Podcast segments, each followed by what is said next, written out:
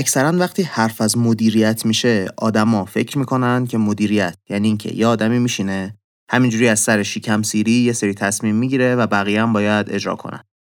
مدیرا هم فکر می‌کنن اون چیزی که باید بهش اتکا کنن عقل و منطق خودشونه و اون چیزی که اسمش رو می‌ذارن شم مدیریتی یا مثلا شهود یا غریزه یا این چیزا.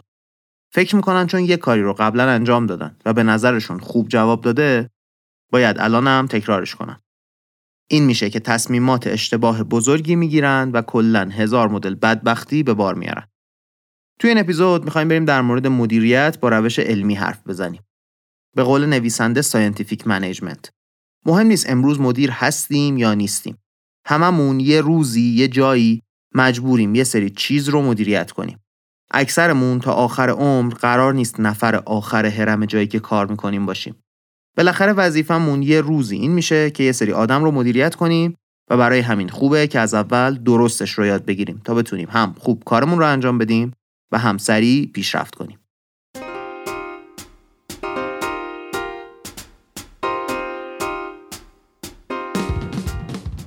سلام این اپیزود 49 کارکسته که داره توی شهریور ماه 1401 منتشر میشه.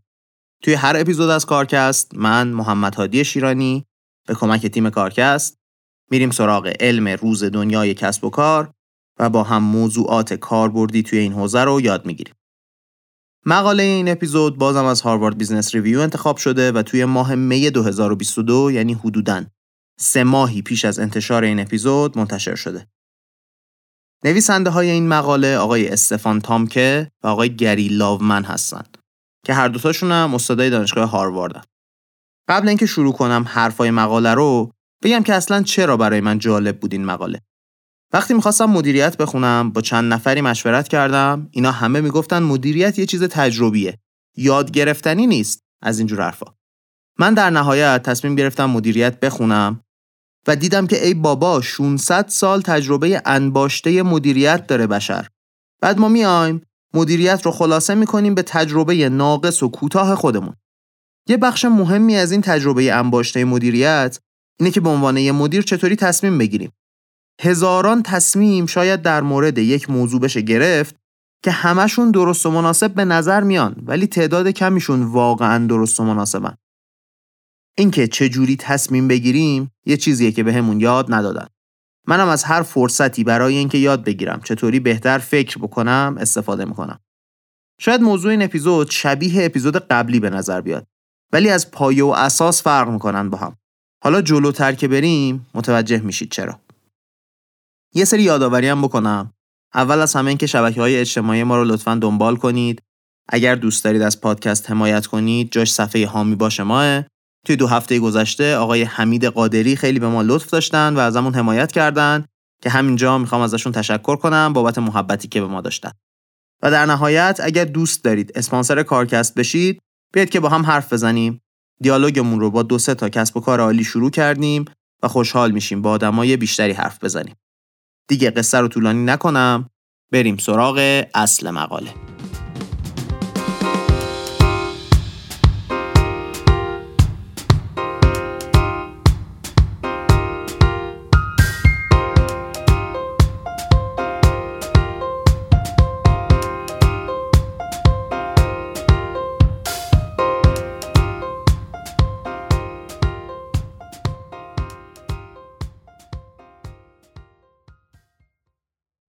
من همیشه کارم رو با همین روش موفقیت آمیز انجام دادم و هیچ وقتم به این فکر نکردم یه جور دیگه انجامش بدم.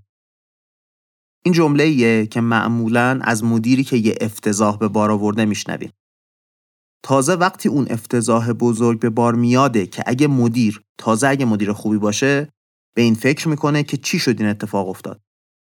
اکثر کسایی که من می‌بینم حتی به این فکر نمی‌کنن که چی شد و اشتباه خودشون رو میندازن گردن دیگران. ما توی این اپیزود با اونایی که اشتباهشون رو میندازن گردن این اون کار نداریم. وقتی مدیرا به این فکر می‌کنن که چی شد متوجه میشن که یه سری فرضیه داشتن که اینا رو کلا هیچ وقت توی زندگیشون تست نکردن و چند بار که اتفاقی که افتاده مناسب بوده به این نتیجه رسیدن که این فرضیه ها درسته.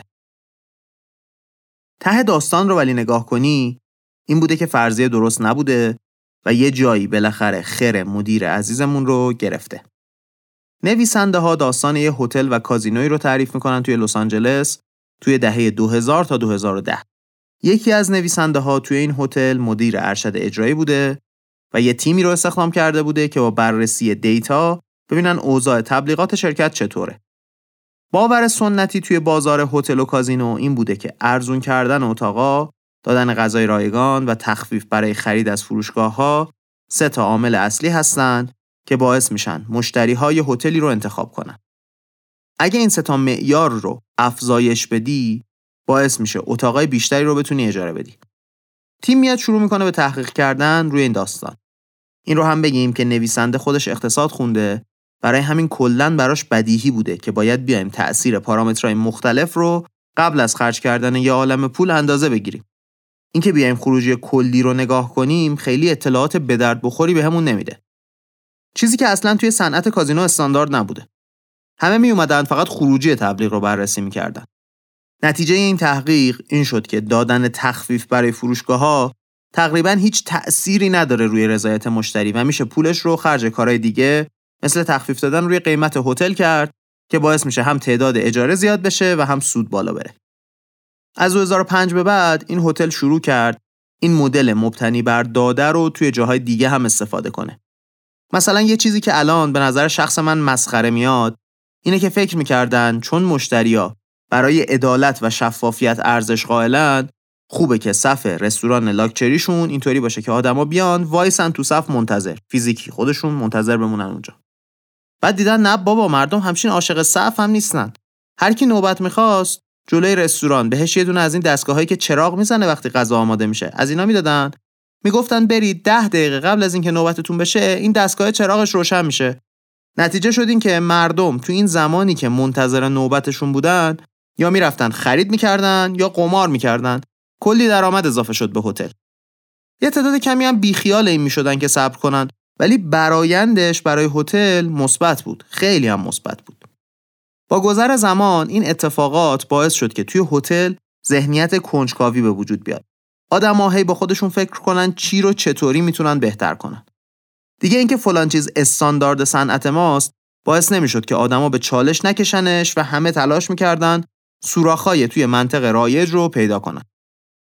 حالا شاید از خودتون بپرسید اگه به چالش کشیدن انقدر چیز ارزشمندیه چرا اکثر مدیرا تلاش نمی‌کنن آدما رو به این سمت ببرند که اتفاقات رو به چالش بکشن؟ نویسنده ها میگن ما چند دهه تحقیق کردیم و تهش به این رسیدیم که مشکل اینه که اکثر مدیرا اصلا متوجه نمیشن دارن اشتباه می‌کنن چون با نگاه علمی به مسئله نگاه نمی‌کنن. این میشه که یه عالم فرصت فوق‌العاده رو میسوزونن. اکثر مدیرا نسبت به اینکه پروژه های تحقیقاتی تعریف کنن مقاومت می‌کنن و با وجود تحقیقات گسترده ای که نشون میده تصمیم گرفتن بر اساس شهود چه خطراتی داره بازم میان تصمیمات شهودی زیادی می‌گیرن. منظورمون این نیست که شهود چیز بدیه ها. منظورمون اینه که فقط روی شهود تکیه کردن خطرناکه.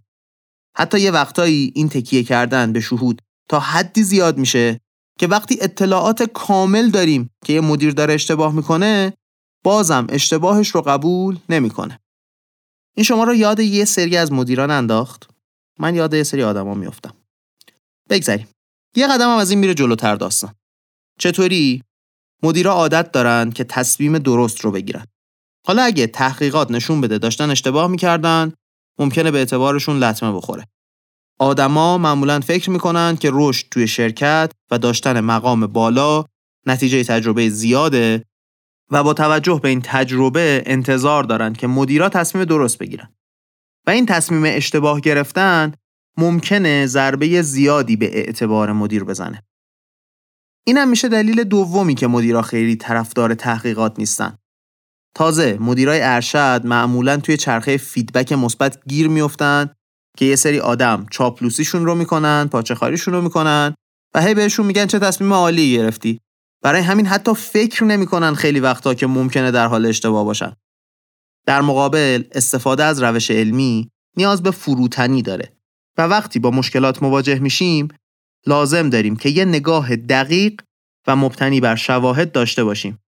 نه اینکه صرفا بر اساس شهود و احساس تصمیم بگیریم.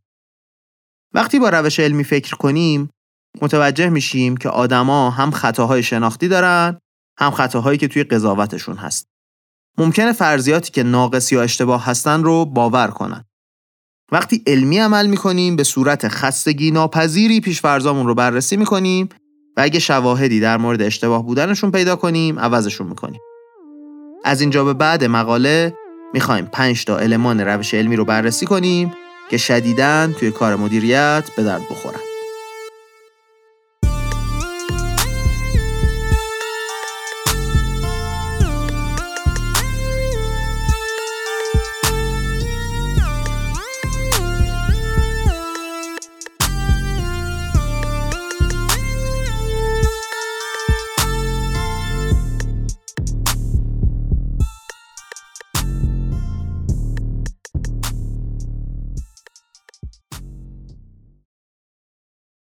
ما در مورد استارتاپ هم که حرف می زدیم موضوعات مشابه به چیزی که داریم اینجا میگیم رو گفتیم توی اپیزود 16 بود.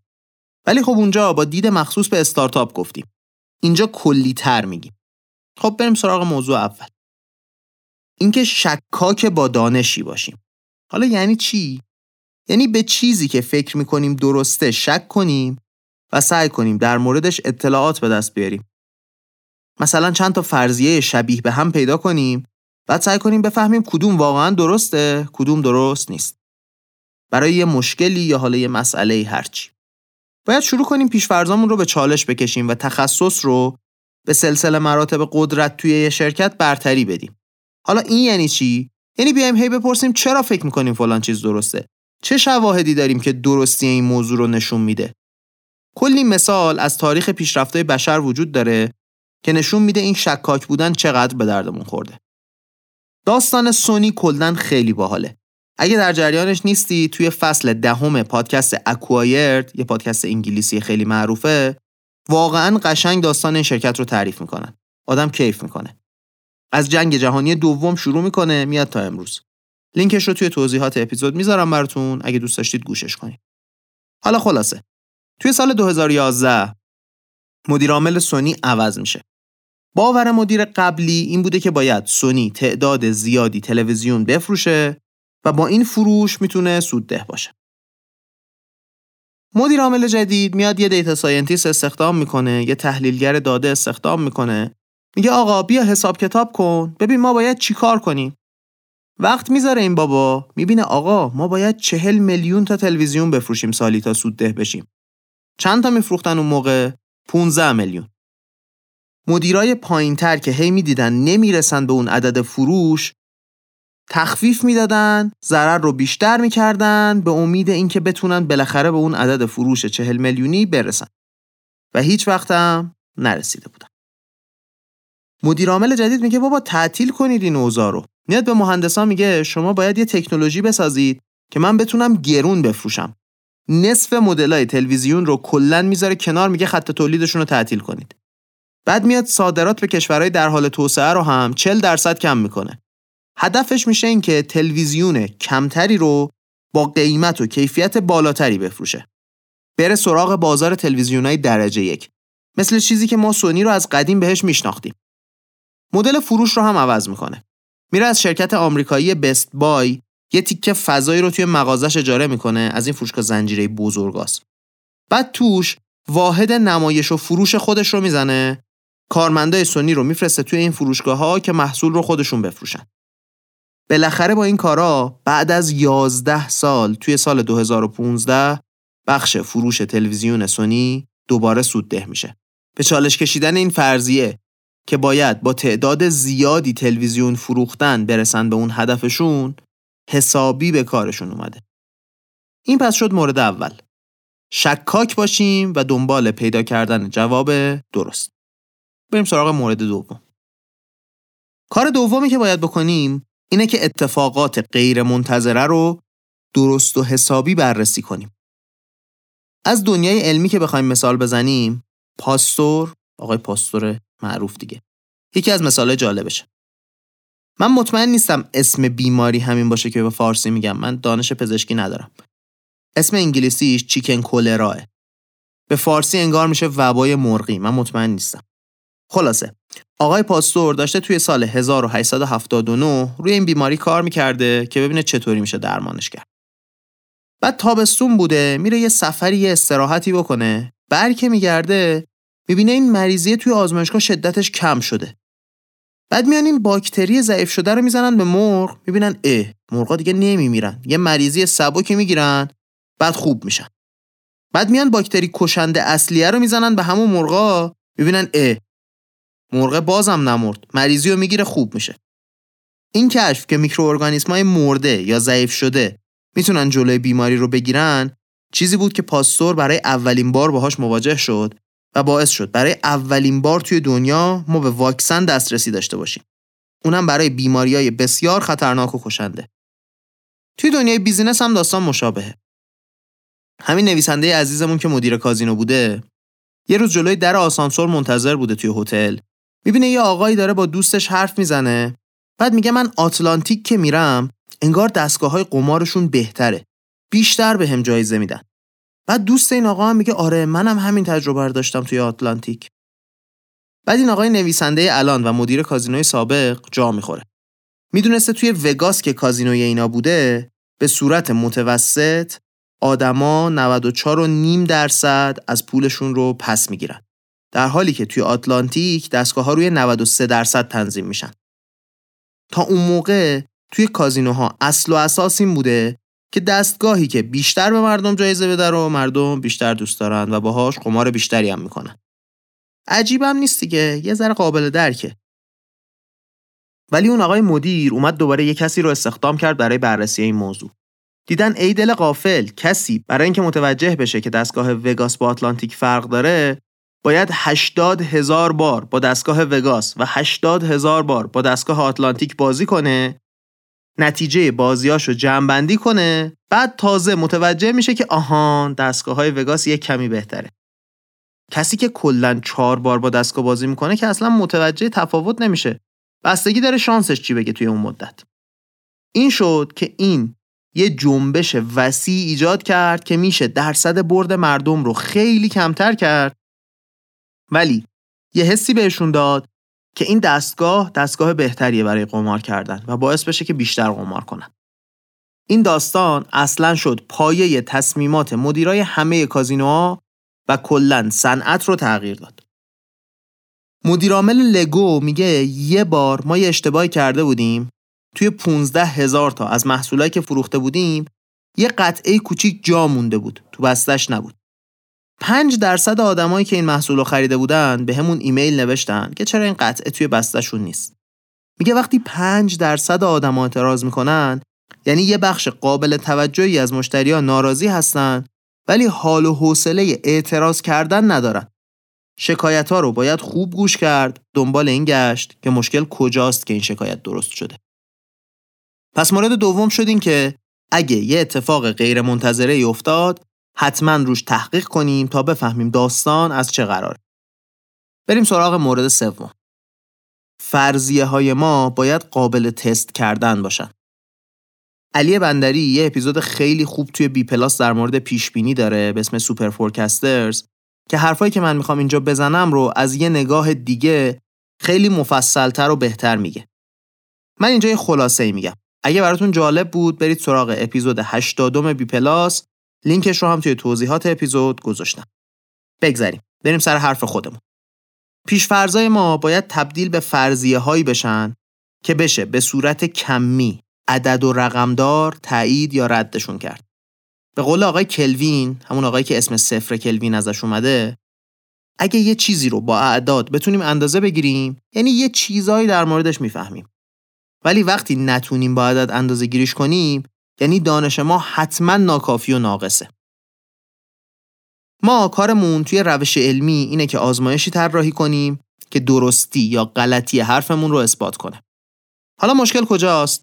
اونجایی که وقتی فرضیه ما دقیق نباشه نمیشه آزمایشی طراحی کرد که به درستی رد یا تاییدش کنه. بعد از اینکه فرضیه رد یا تایید شد، میایم یه کمی تغییرش میدیم و دوباره و دوباره تستش می‌کنیم. تا برسیم به اون جوابی که می‌خوایم. بریم سراغ یه مثال دیگه. نویسنده ها میگن توی فیزیک برای سالهای سال باور این بود که فضا از یه ماده‌ای به اسم اتر پر شده و نور نمی‌تونه جایی که هیچ ماده‌ای نباشه حرکت کنه. توی سال 1877 دو تا فیزیکدان اومدن تلاش کنن این موضوع رو اثبات کنن. فرضیهشون این بود که اگه همچین ماده وجود داشته باشه سرعت نور برای دو تا پرتو نور عمود بر هم باید با هم فرق بکنه. چرا؟ نمی‌دونم. برید از خودشون بپرسید. من سوادشو ندارم. میگه اومدن سرعت نور رو توی پرتوهای عمود به هم اندازه گرفتن دیدن نه هیچ فرقی نمی‌کنه. فرضیه که رد شد دنیا افتاد دنبال اینکه یه فرضیه جایگزین درست کنه برای فضا که قضیه نسبیت انیشتین از همینجا در اومده. از این درک که اون فرض چندین ساله رد شده. توی کسب و کارم موضوع همینه. میگه بانک آف امریکا همون بانک آمریکا دنبال این بود که تجربه مشتری هاش رو بهتر کنه. تصور سنتی این بود که هرچی آدم بیشتر صبر کنه توی صفحه انتظار بانک کلافه تر میشه. بعد اومدن هزار تا مشتری رو بررسی کردن. متوجه شدن که سه دقیقه اولی که آدما توی بانک منتظرن زمان سری میگذره. ولی توی دو دقیقه بعدیش انگار تصور آدما از خطی بودن زمان به هم می‌خوره و این دو دقیقه براشون قد پنج دقیقه کش میاد و طول می‌کشه. این رو که متوجه شدن با خودشون فکر کردن اگه بتونیم حواس مردم رو از صبر کردن پرت کنیم چی؟ اوضاع بهتر میشه؟ اومدن توی یه شعبه یه سری تلویزیون نصب کردن بالای سره این کسایی که توی بانک کار می‌کنن و گذاشتنش روی کانال خبری فکر کنم روی CNN.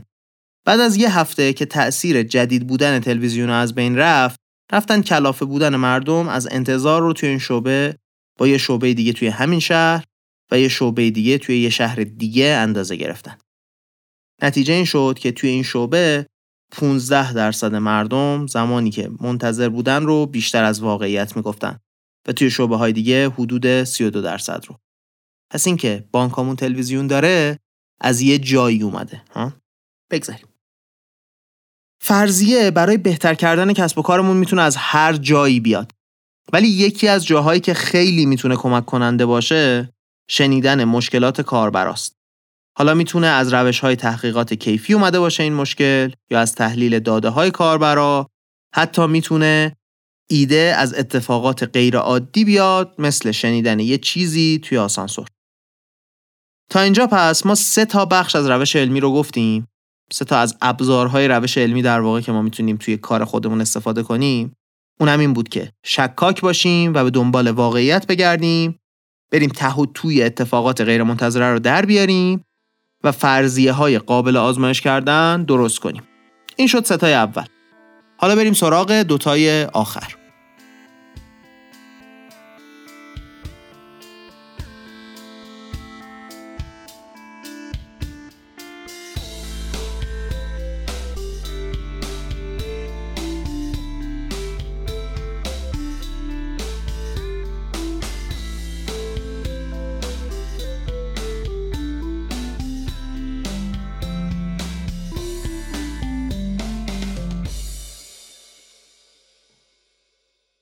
نکته چهارمی که مقاله در موردش صحبت می‌کنه اینه که بریم دنبال شواهد واقعی.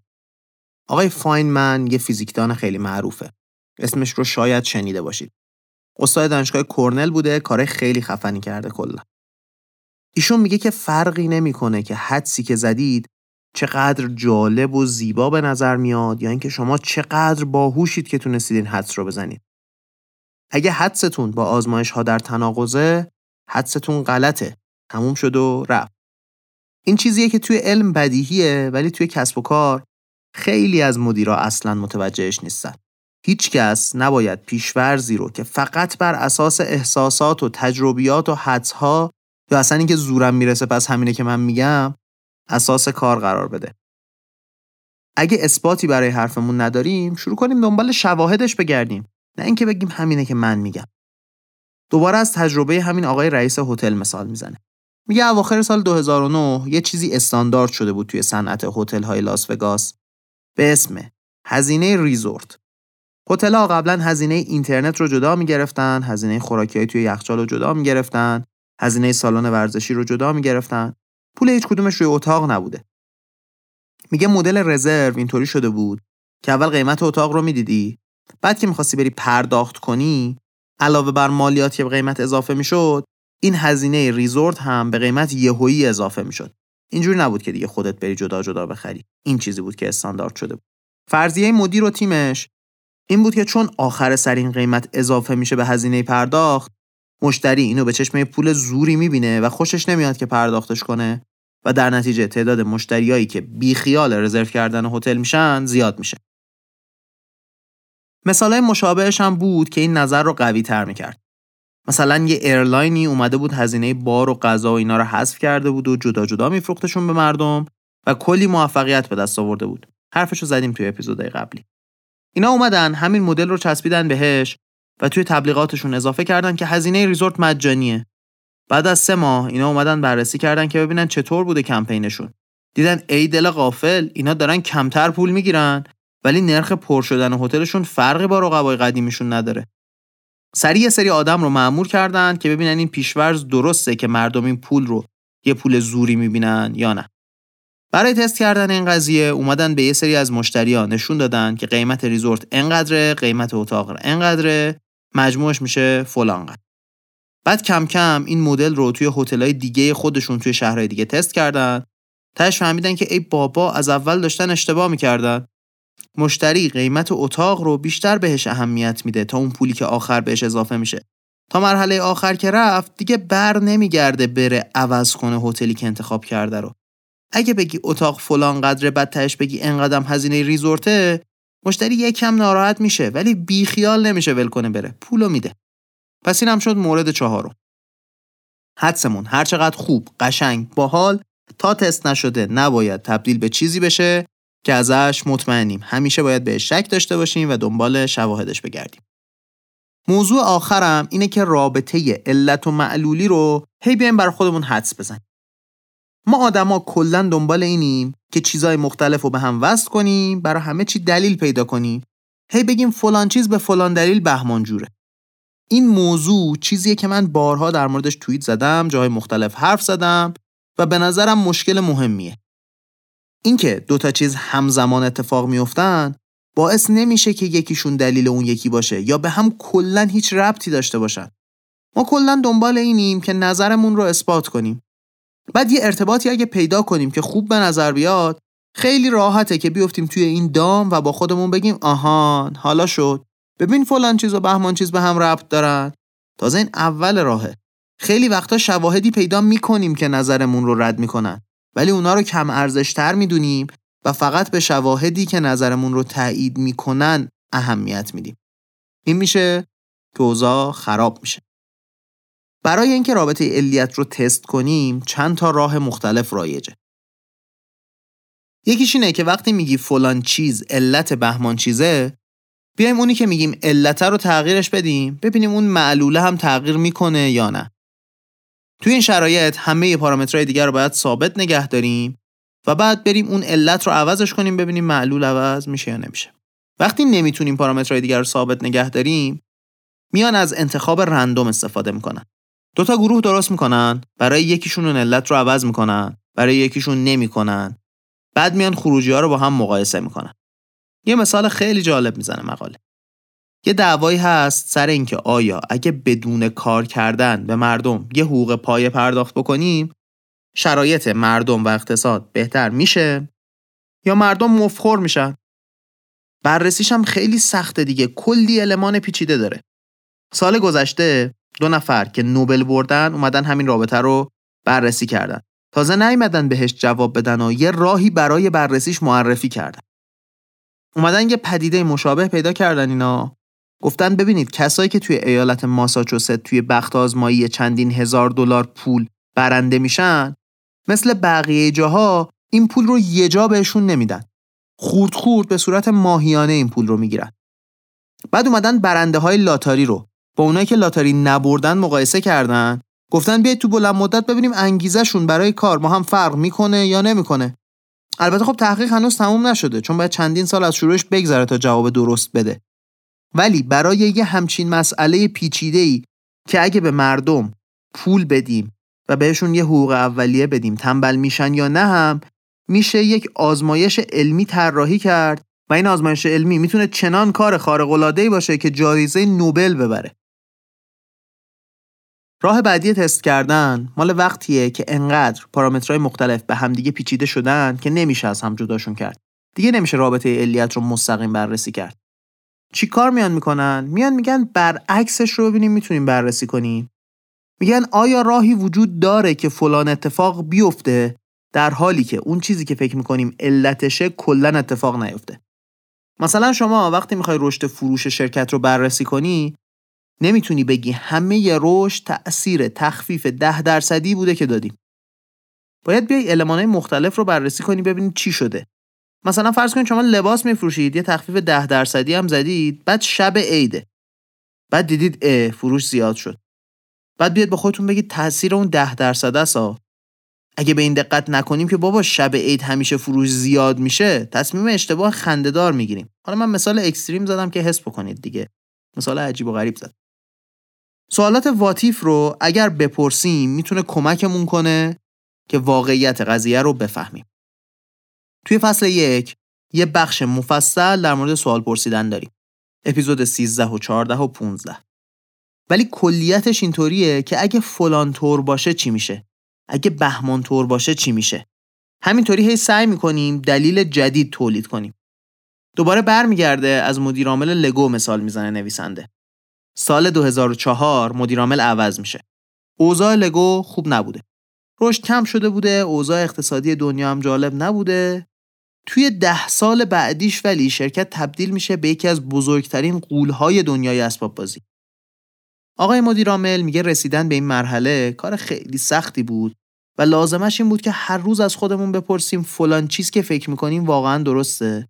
آیا واقعا باورش داریم؟ یکی از چیزهایی که خیلی درگیرش بوده شرکت این بوده که تولیدش رو ببره به صورت قراردادی به شرکت دیگه به اسم Flextronics بده.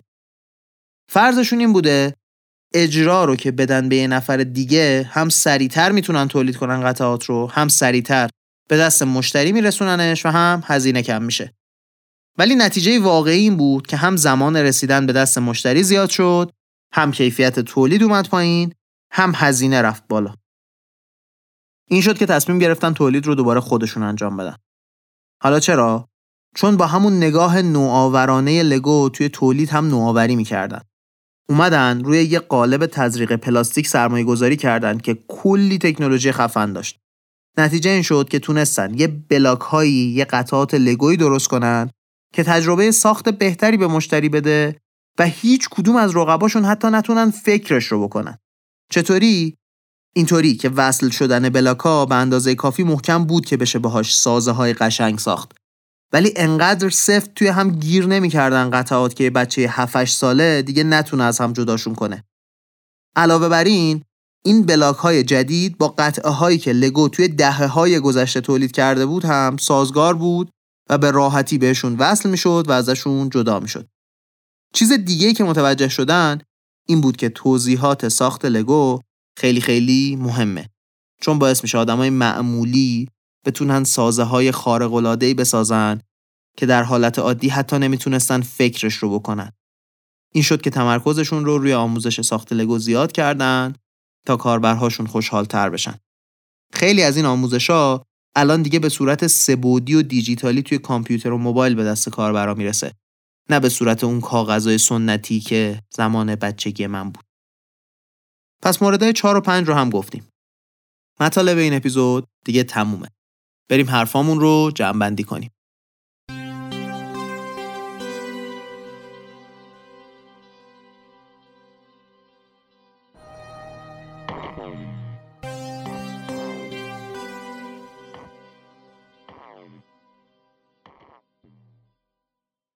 از اونجای شروع کردیم که مدیرای ارشد علاقه زیادی به اینکه بر اساس آزمایش و تحقیق تصمیم بگیرن ندارن. چون که هم فکر می‌کنن قدرتشون زیر سوال میره همین که انقدر آدما میگن چه ایده هوشمندانه ای داشتی که اصلا طرف به این فکر نمی‌کنه که نظرش اشتباه و غلطه.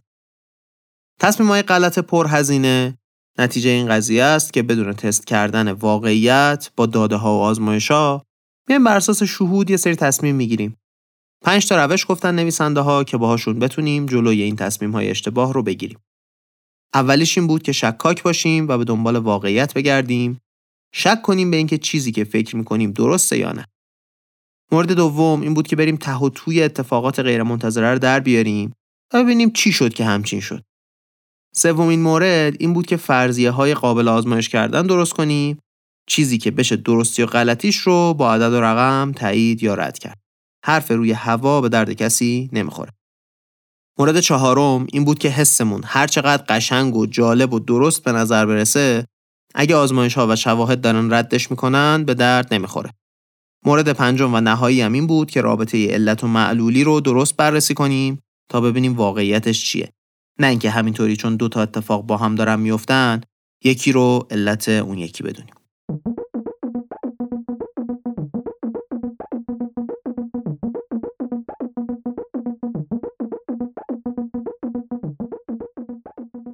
خب دیگه وقت بستن این اپیزوده مثل همیشه ازتون ممنونم که به ما محبت دارید توی شبکه های اجتماعی توی کامنت های Castbox توی حمایتاتون توی حامی باش و جاهای دیگه.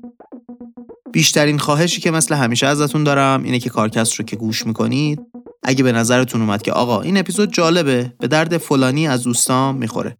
زحمت برداشتن گوشی و پیام دادن به دوستتون رو بکشید. هم برای ما خوبه هم برای دوستتون هم شما یه کار خوبی کردید. احساس خوبی هم پیدا می‌کنید. قول میدم. مثل همیشه ممنونم از شما ممنونم از تیم کارکست که آروم آروم داره بزرگ و بزرگتر میشه. محمد رستگارزاده علی امیریان آیلار سیامی پویا کهندانی سعید شیرانی و سارا میرموسا. این بود اپیزود 49 از کارکست.